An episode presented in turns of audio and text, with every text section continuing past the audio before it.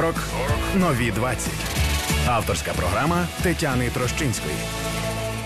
Вітаю всіх, хто слухає нас сьогодні. Тетяна Трощинська працює в студії Дмитро Сміян за звукорежисерським пультом. І сьогодні ми говоримо напередодні вшанування річниці голодомору і в ефірах, е, і на радіо, і очевидно на телебаченні, та й матеріалів в інтернеті, в засобах масової інформації. Наші слухачі і слухачки знайдуть дуже багато, тому що так традиційно буває перед останньою суботою листопада, коли ми е, вшановуємо, е, згадуємо голодомор, вшановуємо тих хто загинув, і говоримо про тих, хто вижив. Тому що це теж здається мені дуже такий важливий момент. І сьогодні 40 нові 20 такі, знаєте, специфічні, тому що, можливо, ми частково, можливо, хтось, хто нас слухає, частково згадає про своїх рідних, про своїх бабусь, прабабусь, про тих, хто говорив або не говорив вдома про голодомор. З нами на зв'язку Вікторія Горбунова, докторка філологічних наук, психотерапевтка, авторка книжок, але що найголовніше в сьогоднішній темі співавторка дослідження голодомор 33 розбити тишу. І е, людина, яка ну робила разом з Віталієм Климчуком, так само доктором психологічних наук, унікальну роботу от з пошуку і систематизації і аналізу, так з точки зору е, психології, оцих голосів людей, які пережили голодомор. Вітаю вас, Вікторія. Вітаю. Я знаєте, я почну дуже такою простою, простим моментом, напевно, пов'язаним е, можливо зі мною. Так намагаюся уникати е, все проектувати на себе у цій програмі. Але от тема голодомору вона доволі близька у моїй родині, тому що моя родина з Черкащини, е, моя бабуся з Черкащини, одна з частин родини. Так, це та область, ті місця, які дуже постраждали від голодомору 32-33 років. І в моєї бабусі була унікальна історія. Вона знаходила слова, і вона про це розповідала. І це було, може, не зовсім там зрозуміло щось у дитинстві, але це була така сімейна тема, сімейна травма. Яку продовжила потім моя мама, будучи вчителькою історії шкільною, вона розуміла, що напевно та на цьому рівні частиною чого це є. І е, знаєте, минулого тижня моя мама, вийшовши з лікарні після хвороби, е, після ковіду говорить: Таня, нам потрібно терміново поїхати в село, тому що мені треба зібрати півтори машини консервації. І я чомусь подумала, та і ми, бо тому що влітку зробила оцю таку велику кількість консервації, яку ніхто не з'їдає, та яку ніхто ніколи не з'їсть. Але це робиться щороку, і це робиться величезною мірою як частина якогось обов'язкового ритуалу. І я собі подумала, чи не є це частиною оцієї моделі, яка можливо тягнеться, тягнеться десятиліттями, і ми ніяк не зупинимось? Чи притягнуто за вуха? Е, ні, ні, Тетяна, зовсім не притягнуто за вуха. Тобто, е, знову ж таки, да, якщо говорити там про якісь такі дуже дуже ну суворі наукові докази, то дуже важко віддиференціювати ці речі, які тягнуться від голодомору, від речей, які тягнуться від інших травм, які ми мали. А історія України така багата на колективні, на трансгенераційні травми. Але е, якщо говорити змістовно, то оце от прагнення та мати запас їжі, робити консервації, робити всі ці запаси, всі ці саджання, картопель і всього іншого, змістовно воно дуже дуже пов'язано безпосередньо з тією травмою голоду, яку ми мали. І власне наше дослідження показує, що такі традиції, де і без дослідження ми розуміємо, що ці традиції заготівель. Їх дуже багато, вони передаються з покоління в покоління і є таким чимось на кшталт нашої такої національної навіть гри. Да? От е, Зроби закрутки, посади картоплю і так далі. Хто і, більше? Так, так, так, і зробити це раніше, ніж зробили сусіди, зробити в цей час, коли вона найкраще потім виросте. І якщо хтось посадив і в нього добре вродило, то ця людина щось знає. Ось і тому подібні речі вони ну точно точно мають свій зв'язок, мають свої корінчики власне з цією травмою голоду. І власне, чому ми говоримо, що ці стратегії є такі на сьогодні неадаптивними, бо на сьогодні вони не відповідають ну потребам реальності. Да? Якщо зіставити власне з тією реальністю, в яку якій ми живемо, от власне ці нескінченні закрутки, заготівлі і так далі, вони реальності не відповідають. Але в свідомості людей, можливо, навіть в підсвідомості, да, це є речі, які ну обов'язково потрібно робити. Чому? Тому що власне відзвучує от з тих поколінь, які не мали що їсти, і досі власне оця річ, що ми маємо це робити про всяк випадок, аби чогось не сталося. Тобто воно зовсім не піддається цьому тесту реальності свідомості, але воно досі працює. А чи мало значення і яке мало значення от для тих родин, де говорили про голодомор і де мовчали, і навіть навпаки бували, тому що от я говорячи з людьми, говорячи зі знайомими, дехто казав ні, не згадуй, навіть не згадуй. А у мене бабуся, наприклад, розповідала відкрито е, про цю акацію, якого запаху вона не могла до 83 років до кінця життя чути, тому що вони наїдалися в дитинстві. Так, цієї акації, про, е, про ці всі там кришечки, які треба було збирати і віддавати обов'язково курам або пташкам. Тобто вона доволі відкрито говорила про це з болем, сумом. Але були ці розмови, було де було мовчання. Що робилося з тими і з тими? Як тут краще? Ну, дивіться, Тетяна, ваша бабуся та й ваша родина належить до тих небагатьох, насправді, де історії переповідалися.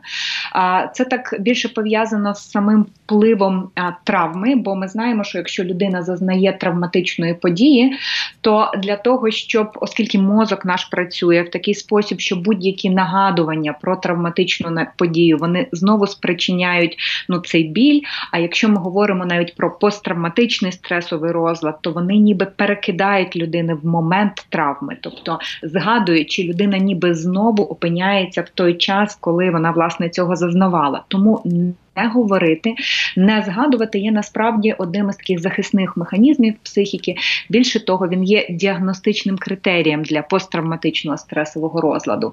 Тому люди, як правило, не переповідають дають, бо це дуже боляче е, згадувати. Ну і плюс ми розуміємо, що цензура, яка існувала на той час, та власне пропаганда, вона також підсилювала да, оцей такий. А власне критерії, які пов'язані з самою травмою, тому більшість людей не переповідали.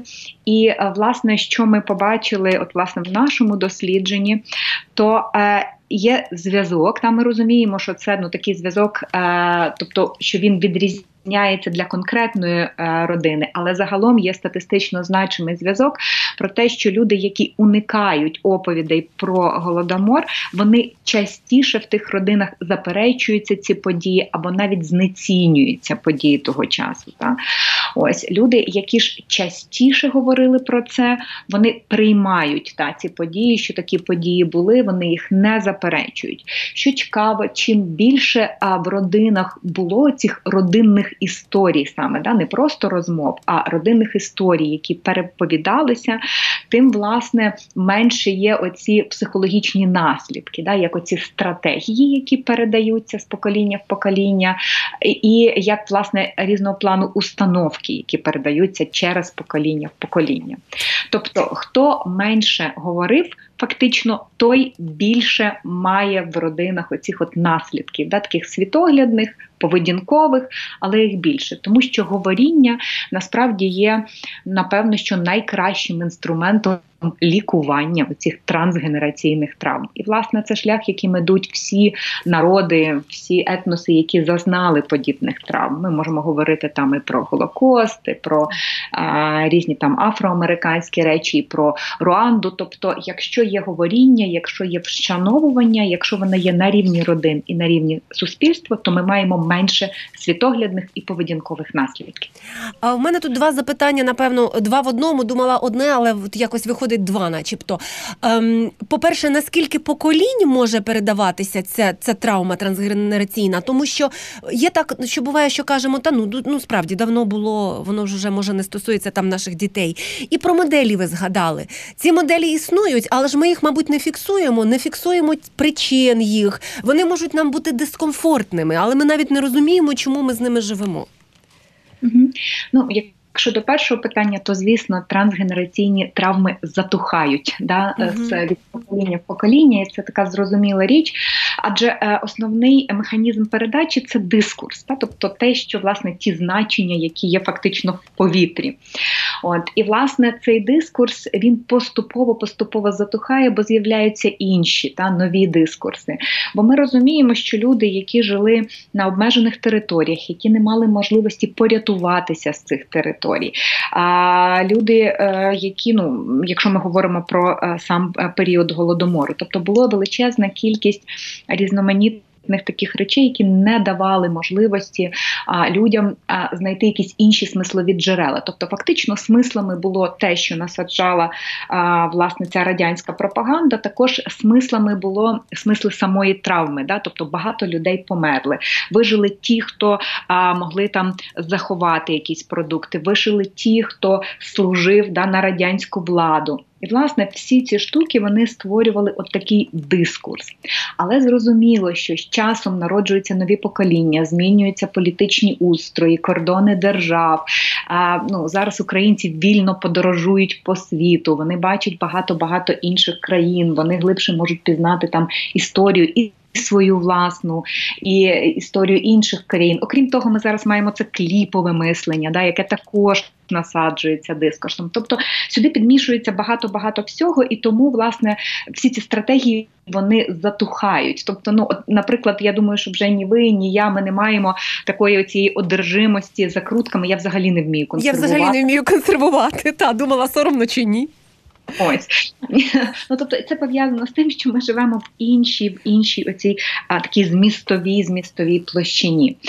То так, дискурси, е, власне, е, вони затухають, але чи усвідомлюємо ми те, що ми перехоплюємо з попередніх поколінь? Ми цього не усвідомлюємо, поки ми про це не говоримо, не думаємо, не аналізуємо. Тобто, якщо зараз навіть послухати, про що моя мама запитує мою дитину, коли вона його бачить, там коли він приходить після якихось гуртків, або коли він їй просто телефонує телефоном. Перше запитання буде, що ти сьогодні їв? їв. Так. Так. stuck. Це таке класичне запитання, яке ми досі задаємо одне одного. Навіть якщо ми розповідаємо, що ми були там з друзями десь, то перше, що ми будемо обговорювати, чим годували, да, наскільки це було смачно, з чого воно було приготовлено. Ну знову ж таки, запитання е- до дітей. Зрозуміло, що ми не усвідомлюємо, чому тема їжі є такою власне важливою для нас, українців. Друга тема, яка також може бути з цим зв'язана, це тема ваги і здоров'я. Ну можливо, це навіть друга і третя третя тема. Да, Ми дуже любимо говорити про вагу, і ми любимо говорити про здоров'я. Навіть якщо послухати, про що переважно говорять там наші люди, ось то вони жаліються на своє здоров'я. Да? Тобто вони жаліються. Знову ж таки, жаліються на життя. Це теж такі дискурсні речі. Адже про що тоді було говорити? Да? От Про вагу, про здоров'я, про харчі, про життя. І, власне, звичайно, ми цього не усвідомлюємо, звідки це йде, але ми це робимо от по накатанні. Да? Тобто ми це робимо отак, от просто автоматично. Угу. А, Трошки про ваше дослідження, напевно, запитаю, е, тому що зараз якомога, ну звісно, що вже зараз менше залишається. Ви його трошки раніше робили, і менше залишається тих людей, які пережили. А ви ще ви ще говорили з тими, хто пережив, так? І з родинами теж. У нас насправді було дуже дуже мало учасників, які безпосередньо пережили. Тобто, знову ж таки, збір даних відбувався Давайте, можливо, почну спочатку. Тобто було кілька етапів. На першому етапі ми проводили такі психодраматичні, е, соціодраматичні фокус-групи. Це коли ми збирали людей, і в групу могли прийти будь-хто, але ми просили приходити переважно саме тих, і так дуже заохочували участь, в чиїх родинах власне були історії переживання голодомору. І, власне, використовуючи методи психодрами, це такий психотерапевтичний метод, який дозволяє людині її індивідуальну історію, ну ніби винести на сцену. І програти її, і де інші люди можуть бути, скажімо так, учасниками програвання цієї індивідуальної історії. Фактично, психодрама дозволяє внутрішні переживання так винести назовні, так і ну, ніби дистанціюватися від них і пережити їх. Соціодрама те саме дозволяє робити з такими великими е, історичними шарами. Власне, одним кроком ми програвали такі індивідуальні історії, а другим кроком соціодраматично ми в такий спосіб програвали от, власне нашу таку культурну соціальну історію. І в ході таких от е, груп ми збирали збирали інформацію. Тобто ми збирали, е, які могли бути установки, да, які дійшли з того часу, які поведінкові стратегії, що люди думали, як вони ставилися до тих, хто спричинював голод, для тих, хто висвітлював події того часу. Адже в соціодрамі можна взяти і приписати комусь ролі навіть е, власне тих, хто не вижив, тих, хто не народився, да, тих, хто віддавав накази. Ось і це таке насправді дуже дуже цікаве не знаю, така форма перформансу психотерапевтичного, яка от дає можливість пережити тогочасні події. І на цьому етапі ми збирали збирали інформацію, яку потім, і це був такий другий великий етап, власне, вклали в опитувальник. І це опитування ми поширювали в мережі, відсилали на мейл тим, хто цікавився цією темою, хотів взяти дослідження. В такий спосіб ми зібрали більше тисячі відповідей, але лише близько 700 з них можна було опрацювати, бо не було нічого пропущено. Вони відповідали там всім вимогам. І от, власне, з цих 700 осіб безпосередньо тих, хто пережив голодомор, були одиниці. В основному це були друге, третє покоління от, власне, людей. І нас цікавило, от, власне, що живе в цьому другому, третьому поколінню, які живуть установки, які живуть от різні такі поведінкові речі. І якщо так дуже дуже узагальнити, то а, найчастіше це живе безпосередня тема їжі годування, тема запасання їжі і постійна увага до стану здоров'ю, велика тема недовіри до влади, велика тема розчарування у владі і пріоритет таких родинних потреб перед потребами громади. Оце такі основні теми, от які в способі там сприйняття світу, да, і в способі дій от передавалися фактично з покоління в покоління.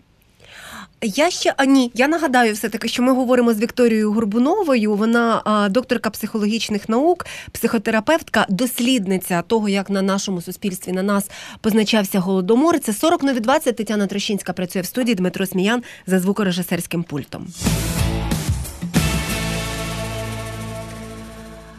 Вікторія, є люди, які вважають, що їх це не стосується. Я, до речі, зустрічала це в особистих розмовах. Ми можемо в соцмережах це знайти. Хтось із більшим таким емпатією, розумінням до тих, кого це стосується, та чи хто сприймає, як те, що це їх стосується, ставиться. Хтось із меншим. Але є люди, які кажуть, що не знаю, не знаю цієї родинної історії, не говорили. Це не про мене, давно було. Це заперечення, чи це справді те, що не обов'язково, от те, що та не обов'язково оця пам'ять, яка нас об'єднує. Е, цікава така річ, і вона теж була така вражаюча в нашому дослідженні. Да, Ми отримували величезну кількість відгуків, коли люди, наприклад, і досі думають, що страждали в період голодомору лише ті, хто не йшов у колгоспи, хто відмовлявся напрацьовувати норму, або що страждали переважно ліниві, алкоголіки, ті, хто не хотів працювати. А у всіх інших було ніби все добре. Також уявлення про те, що все було не так страшно, як про це розповідають. Уявлення про те, що ця тема взагалі є надуманою, бо голод і важкі умови, ну, типу, були абсолютно а, всюди. Е, Знову ж таки, цікаво, що такого плану, от обесцінюючи негативні установки, а також і просто відмова думати і говорити на цю тему пов'язана з тим, наскільки в родиці в родинах була оця традиція переповідання історій. Тобто є така дуже дуже ну, тісний статистичний зв'язок, що чим менше переповідалися історії, тим частіше люди мають такі знецінюючі або уникаючі, да? ну, тобто от небажання про цю тему а, говорити переконання. Е, Окрім цього, ще там такі вражаючі речі були про те, що, наприклад, я там не запалюю свічок, да? я не підтримую традиції, тобто, взагалі не чіпайте мене і не хочу на цю тему говорити. Е, знову ж таки, ми думаємо, що з одного боку це така річ, оскільки ці теми замовчувалися, то навіть в родинах, які пережили е, безпосередньо голодомори, які мали багато втрат всередині родин, але оскільки люди про це не говорили, то ця традиція не говорити вона лишилася.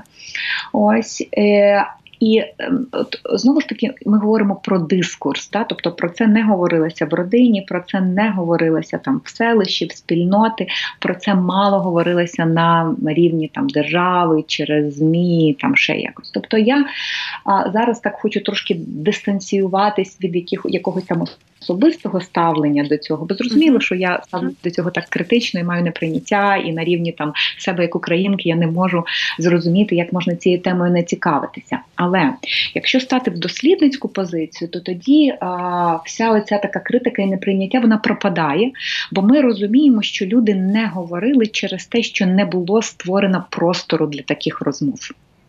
От і це дуже важлива річ, бо те, що зробила ваша бабуся, вона фактично дала дозвіл. Вона створила простір для таких розмов в вашій родині. А створити простір для болючих, для надзвичайно болючих розмов, це насправді ну, така річ дуже дуже варта поваги. І от, на жаль, у більшої частини людей а не було такого простору. І саме через те вони не говорили. І спочатку, ну тобто, є причина самої травми, чого цього простого не було, да, того наскільки там вся ця радянська пропаганда викривлювала для нас реальність спотворювала її, робила її інакшою. Ось ну і звичайно пізніше, коли ми вже ввійшли в період незалежності, адже до Ющенка це теж тема була абсолютно ну абсолютно замовчувана, абсолютно така неговорибельна. Тому з такої дослідницької позиції є абсолютне розуміння, чому так відбулося. Але це правда, це є, і досі в нас величезна частка людей не говорить, не згадує, знецінює. Ну і ми маємо з цим щось робити, зокрема, робити от такі передачі, як ця.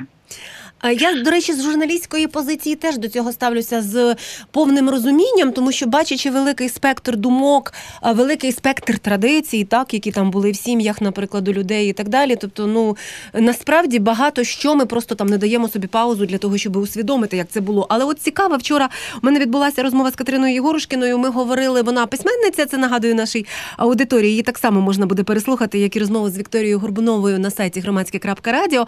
Вона авторка книжки Скринь про те, як говорити з дітьми про голодомор, і вона розповідала свій досвід зустрічей з першокласниками, ну з меншими. Так дуже цікаво а, про те, на що вона звернула увагу, що більшість дітей запитують у таких розмовах, чому вони не боролися, чому вони нічого не зробили, чому вони на це погодилися. Для мене це було дуже цікаво почути, тому що ну уявляємо, що це говорили там шести, семи, восьмирічні дітки, і напевно у них трошки вже інше уявлення про там ступінь свободи, який і вони в тому числі мають. Я так думаю. А може це зв'язано з цим з чимось іншим? От Вікторія про це хотіла б вас запитати, вашу думку.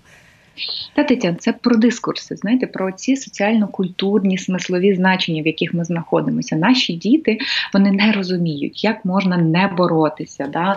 Бо вони все-таки, як би там не було, вони е, ростуть на іншій інформації. Вони ростуть на інформації про революцію там гідності.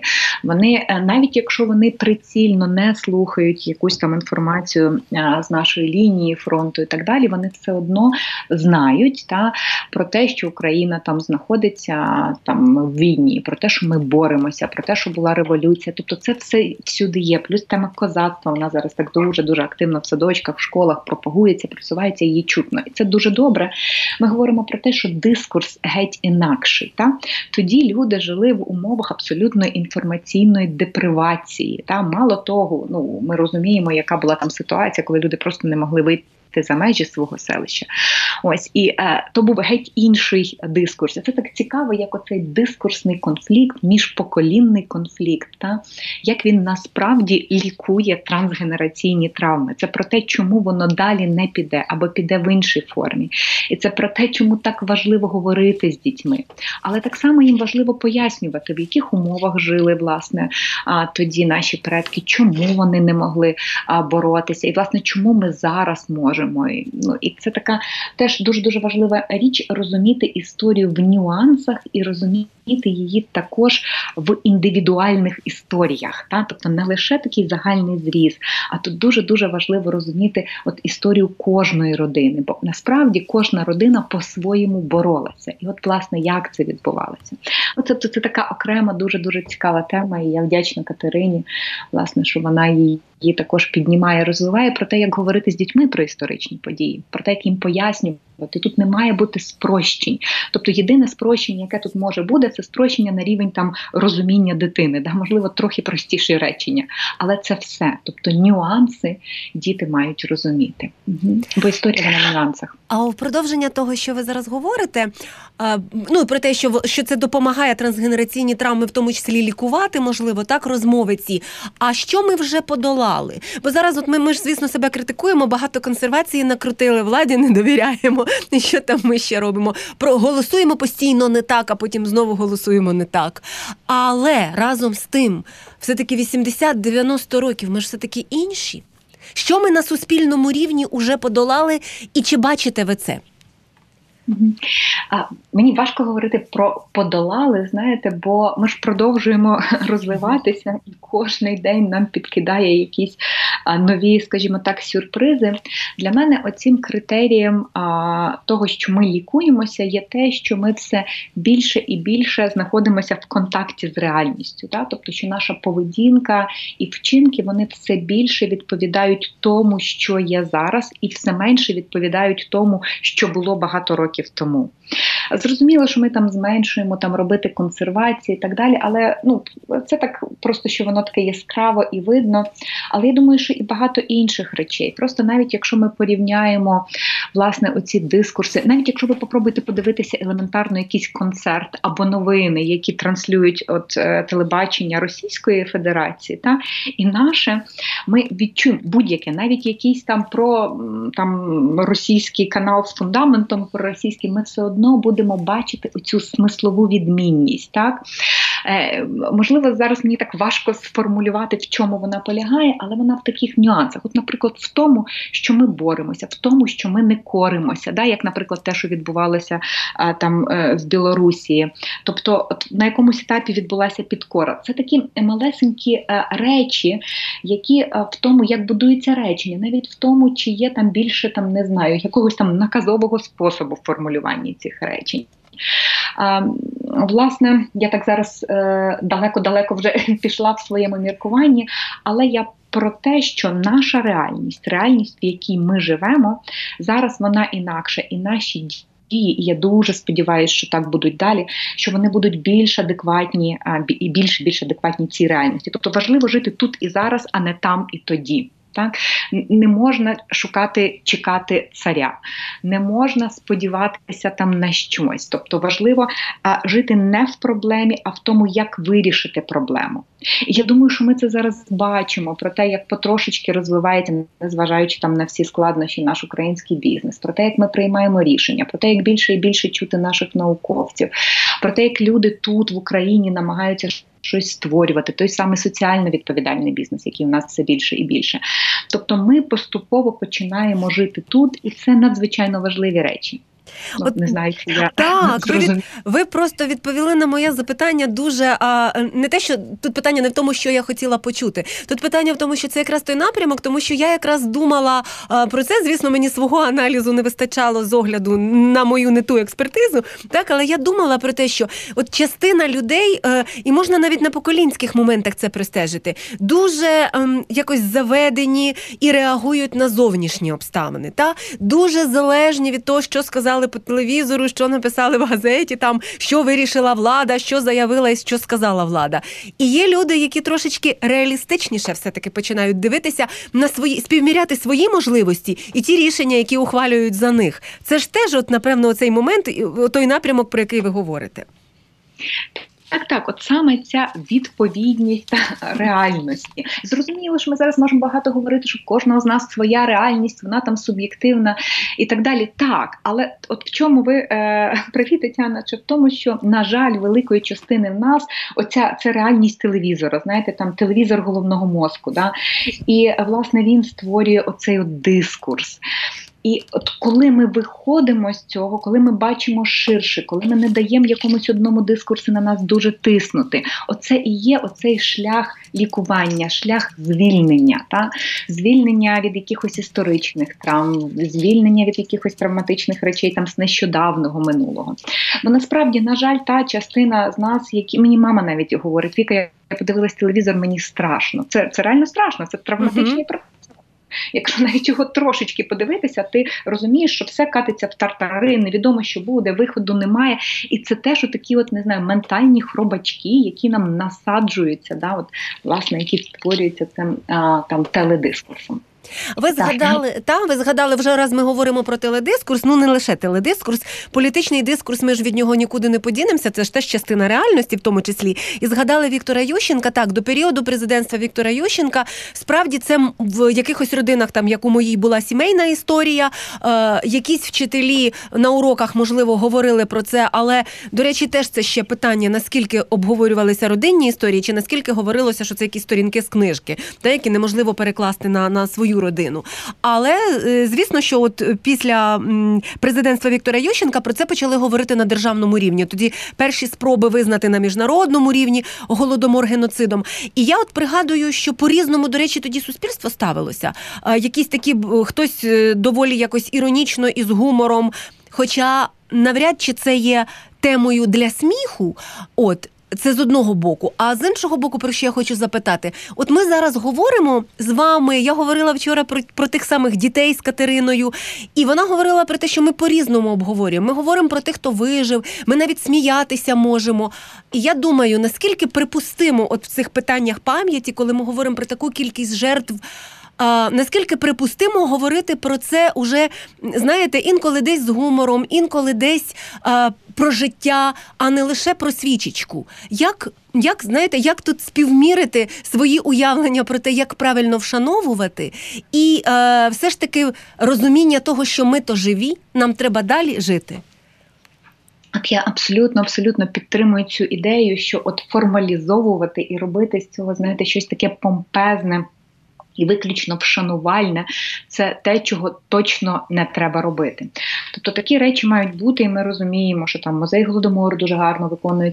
Цю функцію, якісь там а, такі насправді заходи на державного рівня вшанування. Окей, добре, хай вони будуть. Це важливо, бо насправді треба створювати там цю атмосферу.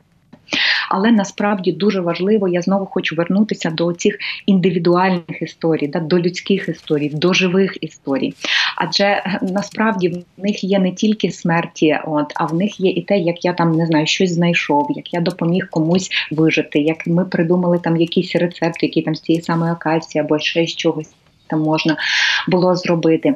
І часом, е, власне, тут не завадить там, не знаю, ні посмішка, ні якісь такі речі маленького такого побутового, да, якогось там героїзму, або просто як ми тоді жили і лишалися людьми, людьми, які там могли там і сміятися, і жартувати навіть в такі важкі часи.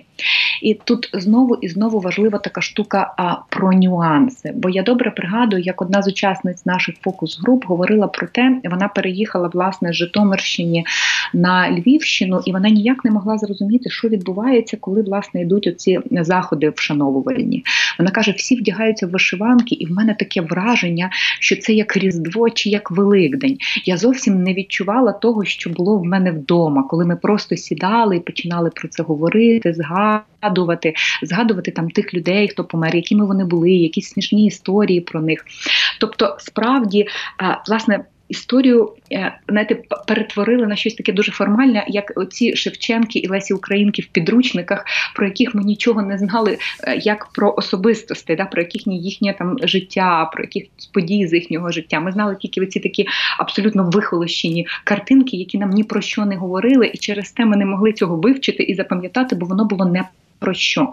От вся ця формалізація, вона насправді не про що. А як тільки історія стає живою, вона торкається тебе. І саме тоді вона може запам'ятатися, тоді ти можеш зробити з неї там якісь висновки. Тому, звичайно, звичайно, дуже важливо живі історії, нюанси, ну і в усьому там емоційному спектрі. Я от думаю, і що хто бачив вчора, це згадувала. От сьогодні ви говорите про живі історії. Мені знову згадалося в нашому селі Кривіколіна на Черкащині. Це село рідне моєї мами. Там є меморіал голодомору, тому що, як я вже згадала на початку, село справді дуже постраждало, і там намагалися встановити усіх, хто загинув. Як могли, так встановили декого по прізвищах, декого рік народження, декого дитина, немовля. От так в списку і є. Там дівчинка, хлопчик, немовля, три місяці, е, жінка з дитиною. Взагалі страшно це все читати але я, чесно кажучи, не пригадую, що я якийсь час стояла, перечитувала цих абсолютно незнайомих мені людей. Частини я не впізнаю прізвищ, я не знаю, вони вони чиї вони родичі, та тому що я не живу в цьому селі. Але мені здається, що це встановлення по крупинці оцих імен, навіть якщо імені немає, просто немовля, воно якось воно все таки показує, що це чиїсь діти, чиїсь батьки, чиїсь, чиїсь родини, і вони були реальними та і їх уже немає. Так, так, все це перетворює статистику та на людей, власне, на от таку живу історію. Це надзвичайно важливі речі, звичайно. Дякую вам за сьогоднішню розмову. Е, Розмови з Вікторією Гурбуновою можна на сайті нашому буде переслухати громадське.радіо. Думаю, що сьогодні ввечері, якщо ні, то точно завтра вранці. Це для тих, хто хоче переслухати ще раз. Нагадую. Нагадую, що Вікторія Горбунова, докторка філологічних наук, психотерапевтка, співавторка дослідження Голодомор 33 розбити тишу. Ми говорили про те, як на наших сім'ях, на наших рідних або на рідних наших рідних міг позначитися голодомор і як ми змінюємося зараз. Це 40 нові 20 на громадському радіо. Тетяна Трещинська працювала для вас. Дмитро Сміян був за звукорежисерським пультом. Слухайте, думайте. 40 нові 20. Авторська програма Тетяни Трощинської.